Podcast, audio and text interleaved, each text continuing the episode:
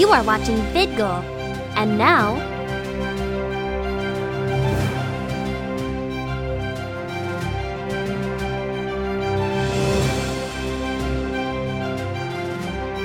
from Otakon, this is the Congoer.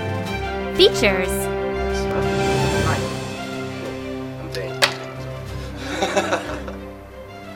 so what do you want to know? You've been to many of these conventions. Um, how do you think uh, Otakon's uh, stacking up this year to? Uh, Well, first of all, um, I, I was expecting it to be a little quieter because of the economy, and it's and I, I, last year was my first year here, and um, and it, uh, it's it's amazing. I mean, there's many more people here. It's it's a it's just Otakon's quickly becoming my favorite convention, um, uh, partly because of the way the uh, Otakon management deals with us and, and treats us. They're really terrific, and uh, and the fans here in Baltimore are just wonderful. They're great people, and they're really passionate and um, and friendly to each other, and it's a, it's a great it's a great convention. um, does anyone else have one? Okay. In that case, um, uh, you've done uh, the voice acting, and some you know some production, some direction. Which side of what chair do you like being on best? That's an interesting question. Um, I, uh, I, I, uh, I do a lot of stuff. I produce, I direct, I write, and each of them, I, there's a love I have of each of those things. Uh, for producing, I like it because I, I, like to be in control, and uh, and I get to I get to really drive the, the production and the story. Um, as a director, I, I, I found though a long time ago, um, acting is my first joy. It's where I started, and it's really uh, it's really where my heart lies. But I also discovered that I get the same joy out of directing because it's it's the opposite side of the storytelling, and I'm still working with actors. So it really depends on. I, I kind of love what I'm doing at the moment, and I just I, I I'll try to stay real real grateful. I'm very fortunate that I get to do what I like to do for a living, and uh, so I, I try not to pick. Um, I, I like it all, but I, I guess in the long run, if I had to choose one, it would probably be directing and acting a little.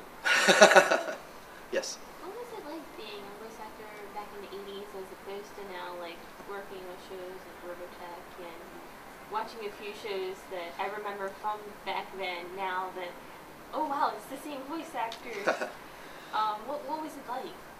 Well, it was it was a brave new world. Uh, nobody knew what it was. Um, when I when I told people what I did, they kind of looked at me and like, "Is that that Japanimation stuff?" You know, that's the way I would get it. Um, it. We were we were discovering how to do it at the time. I, I worked with the people who kind of invented this style of, of producing, and um, and they taught me. And um, and we were really kind of finding our way. There was the technology really didn't didn't lend itself to what we did quite as well. It was all designed for motion pictures, and that's a different it's a different dubbing in, in, in motion pictures is a post-production process. So you, you approach it differently. Dubbing in this case is a production process. You have to approach it as uh, in, in a different way creatively.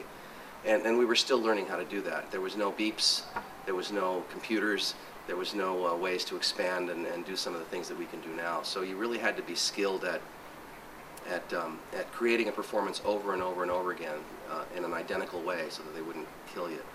Um, also, it paid a lot less than it does now. It was really something that, that you did as an entry level, and nobody really knew about it. It was kind of a big secret in town, um, and there wasn't a lot of it. Anime wasn't nearly as popular or mainstream as it is today. So there was very few productions, uh, unless you were going to dub Chinese kung fu movies. That was out there. I actually did a Jackie Chan movie once early in my career, um, and because that was the only other kind of dubbing that you found in town. So it's it was a lot less available and there was a lot less training involved, and there was a lot less uh, expectation from the audience to be good. Um, when I, I, left anime for a while, I left voice acting for a while to produce, and then and I went to uh, went to work for Saban Entertainment, and eventually produced and uh, developed and was the head writer on Mighty Morphin Power Rangers. And, um, and I did that for quite a while and did some movies. And when I came back to acting, anime had exploded. It was a completely different business. Uh, I actually make a living at it.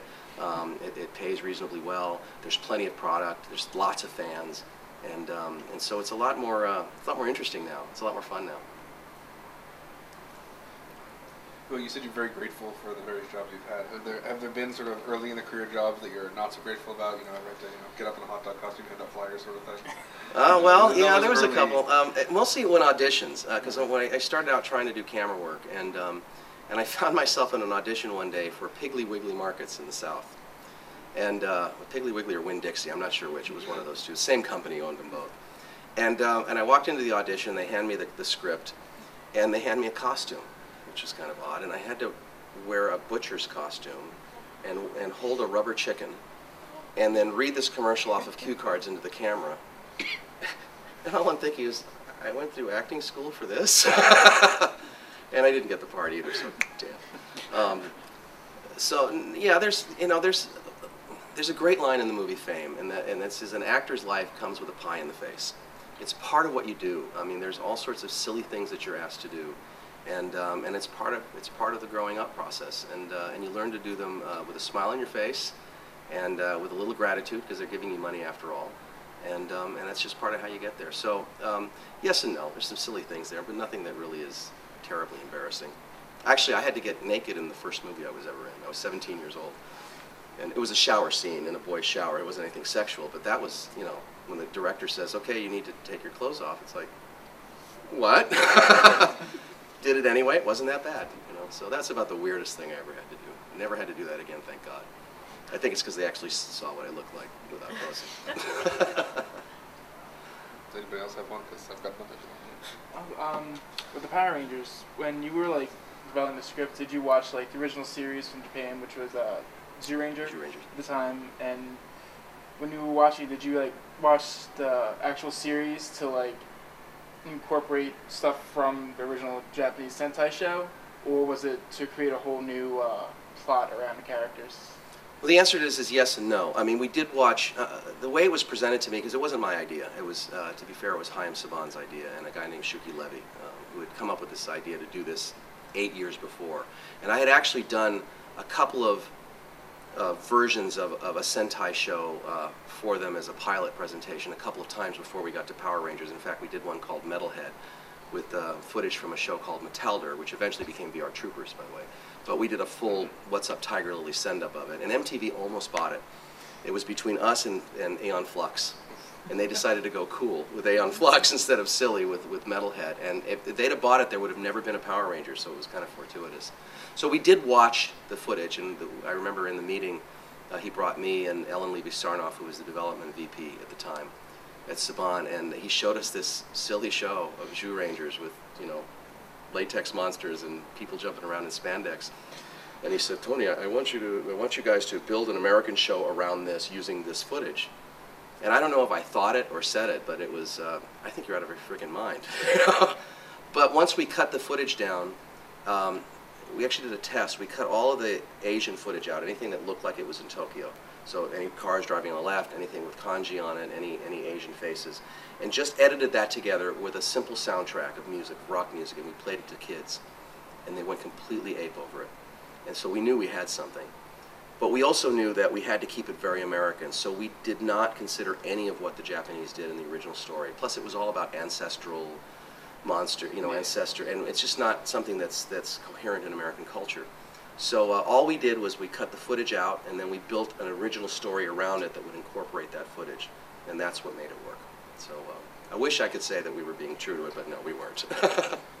yes. Based off of that, um, watching from the pilot to the actual show, what what um, what brought on the change? Why was it so different? From the pilot, The pilot. Well, well, we learned a few things making the pilot, first of all, about what worked and what didn't work, uh, both at creatively and at a production level, because we had to bring this show in at a price. I mean, part of the deal was that this was a very, very low-budget television show for a live-action show. So, um, so we learned a lot in that. Um, there was a cast change uh, uh, between the pilot episode. That we had a different Yellow Ranger in the pilot, and that had to do with some contractual issues that she wasn't happy with, and and so we parted company, friendly, but we parted company, and we brought in Thuy to play the character. Um, and part of it was there's a lot of focus grouping involved in, in, in uh, where we take, we take a show, an episode, and we put it in front of a group of kids and we get their opinions of it. So that allowed us to make some adjustments and changes. Um, the other thing is, is that Shuki, although he had invented the original idea, he was not around when we did the, with the pilot. And when we came back to redo the pilot as the first episode, he wanted some changes in order to bring his vision into it. Um, and I think it was the combination of what we did and then bringing his vision into it that really made it click. And uh, he's all about chemistry, so he really played off, like, wanted to play off the chemistry between the, the, the, the, the characters and, and the actors themselves. So that's why there were some changes.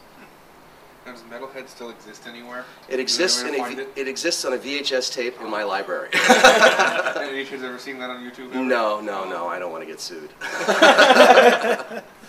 This is kind of totally all off topic, but that you mentioned the, the change in Power Rangers. I remember seeing a YouTube clip of what Sailor Moon would have been. I don't know if anybody's seen this. That it would have been more like um, Sweet Valley High or one of those types of books had they have not gone with the original. Mhm. I, it, I, it just made me think. Oh, okay, yeah. Yeah, I actually had a little. I was around when they did Sweet Valley High. That was an interesting show. Um, well, did, did you have any sort of, uh, uh, what would you say artistically, creatively? Uh, would you use the influence you tend to draw more from sort of refresh the creative juices? Because sometimes you've got to, you know, patch things together as a producer, sometimes a director, sometimes an artist. Is there something, is there like a ritual you go through? You go, and you sit, you know. No, I'm not a real ritual guy. Um, I try to take each project on uh, for what it is, because I, I, I really think um, um, if how do I put this? If it was all my vision, I'm not sure if I would be successful.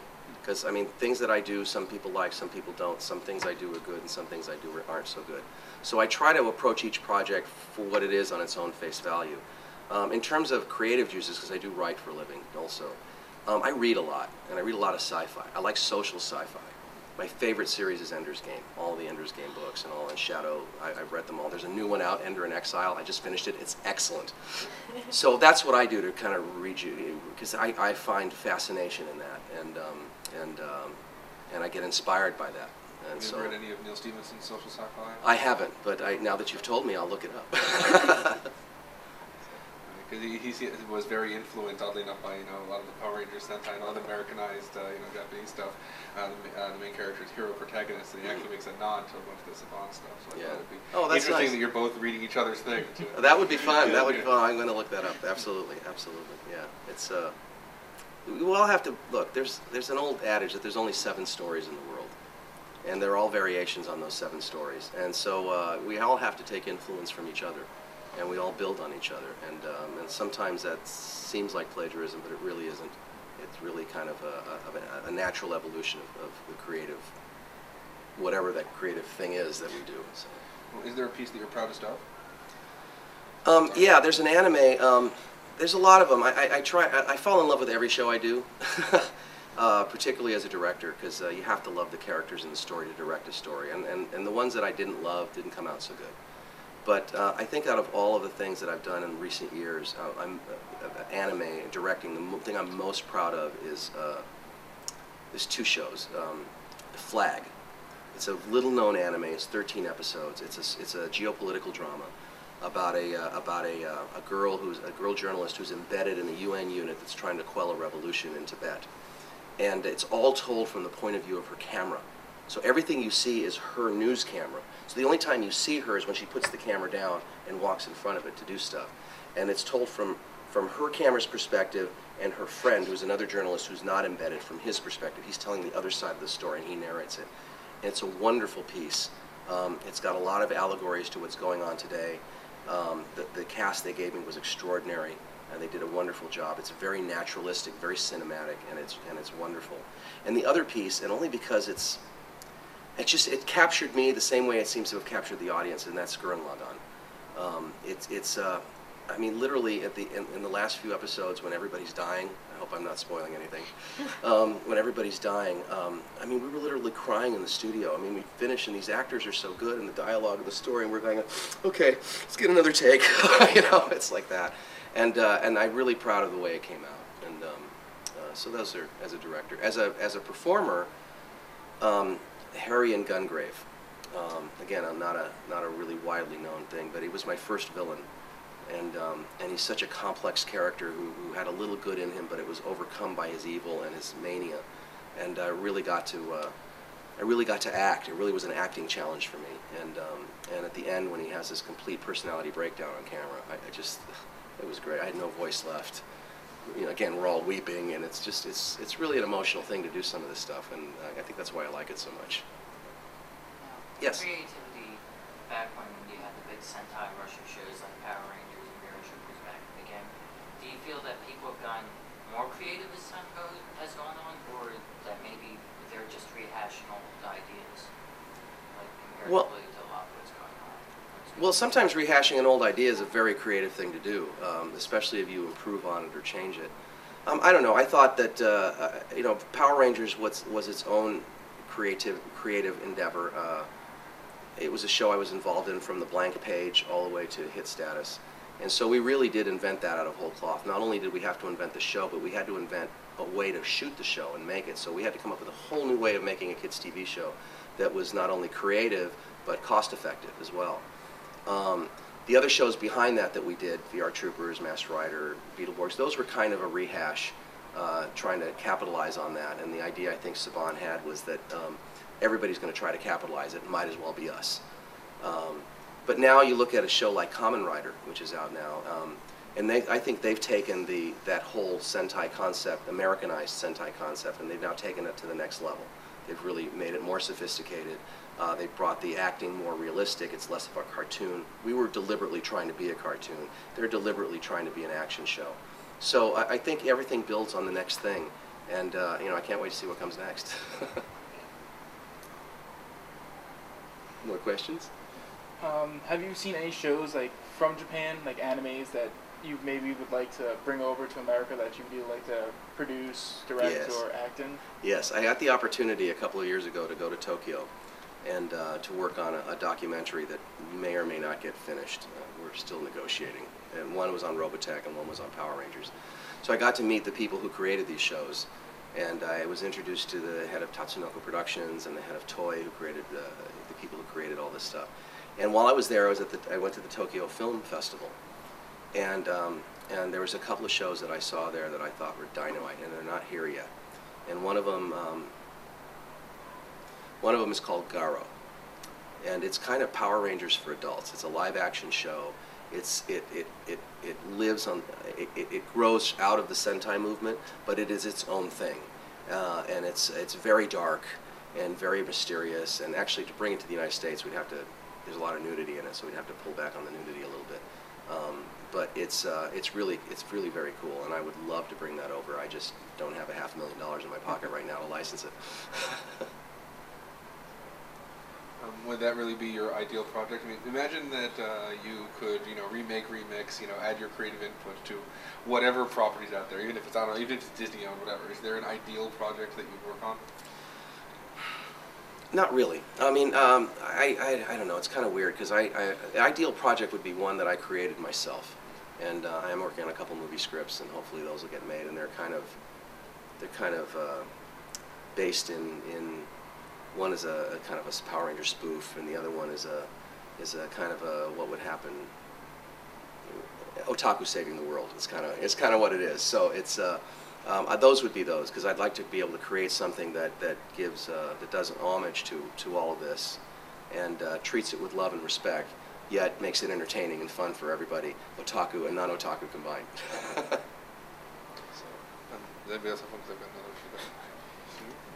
All right. Um, well, oh, in the Japanese fan culture, it's mostly about the fan-made items, the dojin, the you know, basically everything. Uh, the American fan culture seems to be a whole lot more about um, just getting the stuff in the first place. You know, bringing in whatever is Japanese and you know, changing that, even if it's altering it. You know, like for personalized costumes. Um, do you think, uh, with the, the amount of like collaboration in comics, collaboration in movies, and things that you've been doing, um, it could it would be one culture in ten years? Do you think it'll still stay, you know, Oh God, I hope producer not. and consumer years? I mean, I hope not. I hope it's not all one culture. I think that would be boring. Um, Right. The uh, it, it is the it is the combination of cultures, the two different points of view coming to the same conclusion that I think makes it special here. Um, it's it, it's special in its own right in Japan, uh, and, and obviously they're the biggest anime fans in the world because it, it comes from their point of view and it's their storytelling style and, and it's and it lives it it grows out of their own mythology. Uh, but here we have our own mythology and our own uh, our own basis uh, where we come from and our own point of view. And I think when you combine those two is when you really get something different and really get something, uh, you know.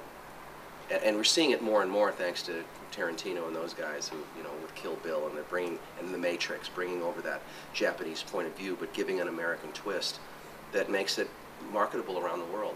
And if and if it becomes homogenized, I think we'll lose some of that. So. Um, Hope that answers the question. Yeah. So what is it that made you decide that wow, anime is cool? What really got you into this? To be qu- perfectly honest, I could make money at it. I could I could be a I could be a working actor and a working director and, and get paid to be creative. And and at that point in my career, I really didn't care what it was. Um, also, um, I, and I, I'm quoting another actor. I don't know who said this, but but an, I, I didn't find anime. It found me. Um, I found it. Uh, I find the storytelling extraordinarily expressive, in a way that American animation is not. Um, uh, even the Disney stuff, as much of a Disney nut as I am, and I love Disney films, um, even that lacks a certain depth that that uh, anime has, and that's what kept me there. It's not what got me there, but it's what kept me there. I really discovered my love of anime by doing it as I was going, and uh, and the fact that they uh, that that the anime fans and the producers liked what I did and liked my voice and like all that stuff, that helps too. I, I am an actor. I, I do like applause. We're sick puppies, all of us. Just More questions? You worked on Go Anime TV, correct? Yes. And uh, who came up with that idea and how did uh start and everything? Well, Anime TV was uh, was actually the brainchild of a guy by the name of Mark Fujita, who plays Otaku Otoko. If you've ever Oh, seen the yeah. show, he's that guy. And he was working for Bang Zoom, and he and Eric Sherman kind of came up with this whole concept. Um, I thought it was a great idea because it was time for an anime uh, review show, and um, and so uh, they they. I do a lot of work with Bang Zoom. They're my biggest client, and uh, so they asked me to help out, and so we did. And I produced, I did the uh, production and the floor direction on it. Eric Sherman, pro- executive produced and directed it. Uh, we did it on a dime. We did it for next to no money. So everybody, every one of those guys in there was doing it because they loved anime, not because they were getting paid. And um, and uh, it just came, it just grew out of that. You know, um, they had this idea, and I knew how to make a TV show, so we kind of combined our, our, our forces, and uh, it was great. We had a great time with it. Um, I actually got to hire my son, he's a, who's a budding DP, to shoot it. He did a great job. He now works on In Plain Sight and other stuff like that. So he's uh, he's actually doing better than me right now. um, and uh, and we just had a great time. The, the the thing that was hard about it is since we were doing it for like no money, uh, we had to shoot all 12 episodes in six days. So we did it over two weekends, and um, and then uh, and then you know fought to get it edited and on the air quickly enough to make it work. Um, I can't wait to do a second season. We're working on it. Um, we had uh, somebody who wanted to do it, and they kind of strung us out, and then said no. So that's why there's been such a delay between the second season, because now we, we, we kind of have to. It's going to cost more this time. Um, but I still think there's room for it. Uh, we got great response. I think by the second, I think the Haruhi episode got 250,000 hits. Yeah, I mean, it really, it, so the, the, the audience embraced it, so hopefully uh, we can do another one. And I get to direct the next season, so that's kind of fun. Questions? Don't look at me. I'm supposed to have a wild one afterwards. I'm with him. Okay. then I guess we're done. Oh, he has. Oh, I, I suppose I could ask this for the public one. So far, all of the guests, there's been a common thread throughout nearly all of them, and that's a love of Motley Crue. Favorite Motley Crue song? I'm a little older than them. I'm not a Motley Crue fan, I must, I must admit, so I really don't know any of their music. Do you have a favorite song? Do I have a favorite song? Wow. Uh, I'm kind of eclectic in my music in that I like all different kinds of music, mostly very acoustic stuff. Uh, um, I don't really have a favorite song right now. Um, kind of moves around. I, I like, well, I hate to admit this, I like Broadway music a lot. Awesome. So I saw a show last year called uh, Sweet Awakening, Spring Awakening, uh, when I was in New York, and um, I think about half the music in that show I would listen to over and over and over again. So it's kind of Green Day meets Broadway. So it's a, it's a lot of it's it's a great That's a thing. really cool show uh, called Glory Days. Glory It Days. is now, you know, was broad, did, did Broadway for like a week, and now it's in Tokyo. Mm -hmm. It's very cool. Yeah. Is that a Bruce Springsteen musical? Uh, no, it's, a, it's a it's a musical about that era. Ah, cool. Well, that's my era, so uh, yeah, I'm an old fart. So. well, thanks. All right. Well, that's it. Alright, um, Cool.